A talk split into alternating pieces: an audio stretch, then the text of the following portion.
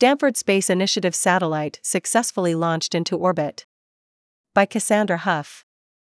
After many days of oscillating between excitement, nerves, and relief, a team of mostly undergraduate Stanford students watched as months of hard work and late nights were thrusted violently into the sky and deployed into low Earth orbit. Weather and technical issues precluded the launch three times, but finally feelings of awe and relief arose as they watched the rocket disappear from sight into the night sky.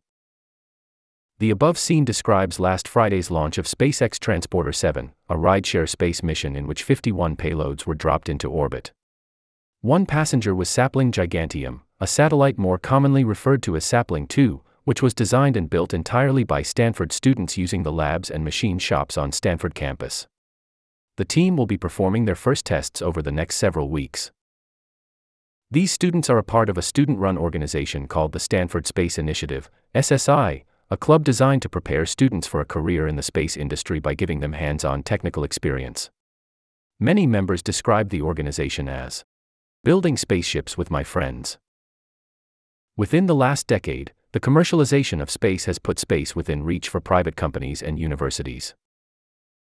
Only at this very critical moment where launching spacecraft is cheaper and more accessible than ever before are we able to do something like this as undergrads, said co lead of the SSI Satellites team Isabel Porteous 25.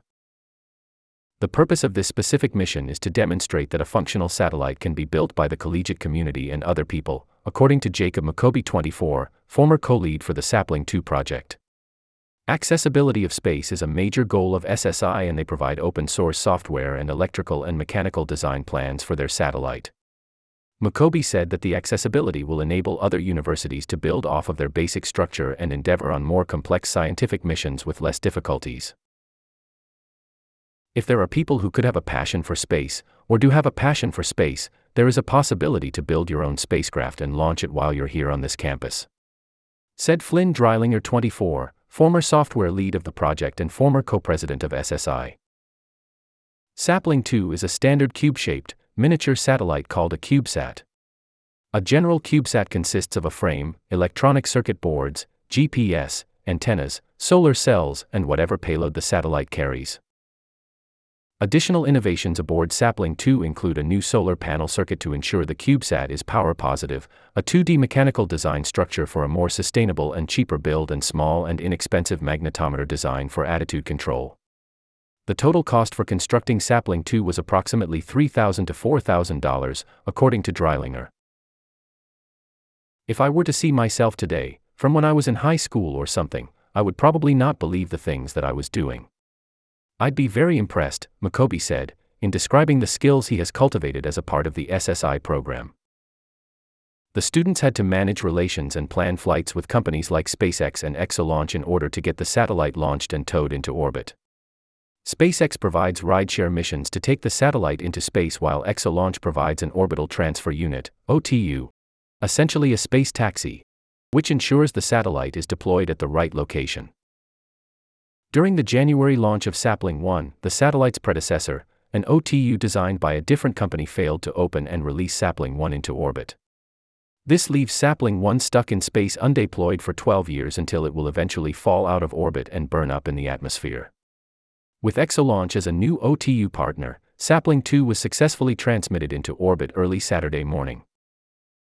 With the satellite in orbit, there was still the question of whether or not they would be able to receive communications from the satellite after a successful deployment.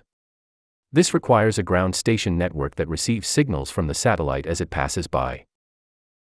At approximately 1:20 a.m. Saturday morning, SSI students confirmed the first packets of communications from Sapling 2 were received at their ground station in the Durand building. Next steps for the SSI satellites team is to test the many functionalities of Sapling 2. One of these performance checks will be ensuring the SSI team can control the satellite by sending commands back and forth and obtaining images from the camera on board. Referring to advancements like remote sensing and supplying internet access to remote areas, Dreilinger said that he finds the project important because of the relevant satellites have in everyday life. I would say a lot of people undercount the impact that space has on both daily life, but also global events that are happening. A previous version of this article referred to Jacob McCoby as David McCoby. The Daily regrets this error.